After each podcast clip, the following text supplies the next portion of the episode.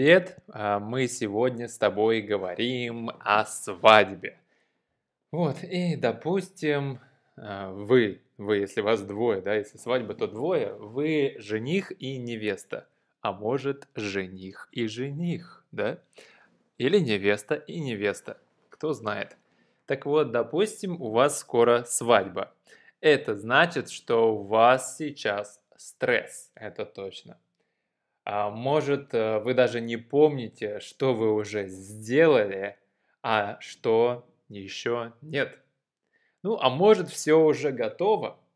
А, так вот, смотри, получается, надо купить платье, найти туфли, не забыть купить рубашку и костюм, обязательно купить кольца, а, да, конечно, куда без них.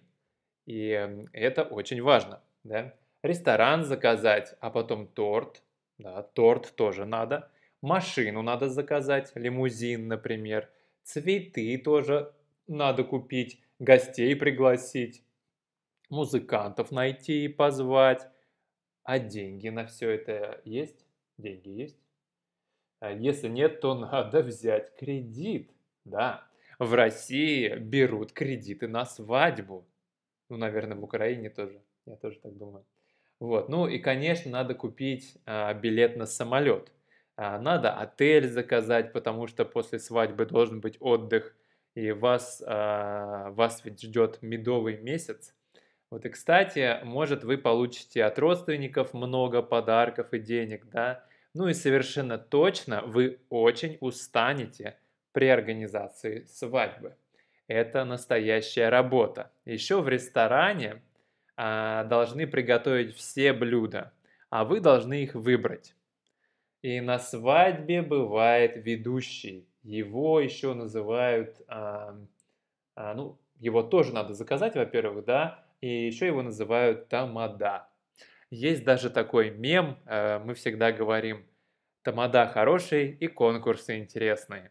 Вот. А, ах да, на свадьбе еще должны быть конкурсы, конкурсы это небольшие смешные задания, которые дает людям, которые выходят на сцену. Вот. А вообще свадьба в России иногда превращается в ужас или в комедию. Например, гости на свадьбе могут подраться или сильно напиться и делать другую ерунду. Вот, я видео прицепляю к этому модулю, и ты там можешь посмотреть, какой ужас творится иногда на свадьбах на территории бывшего СССР. Э, там видео из Донецка. Посмотри, пожалуйста. Это правда ужас. Ну все, пока.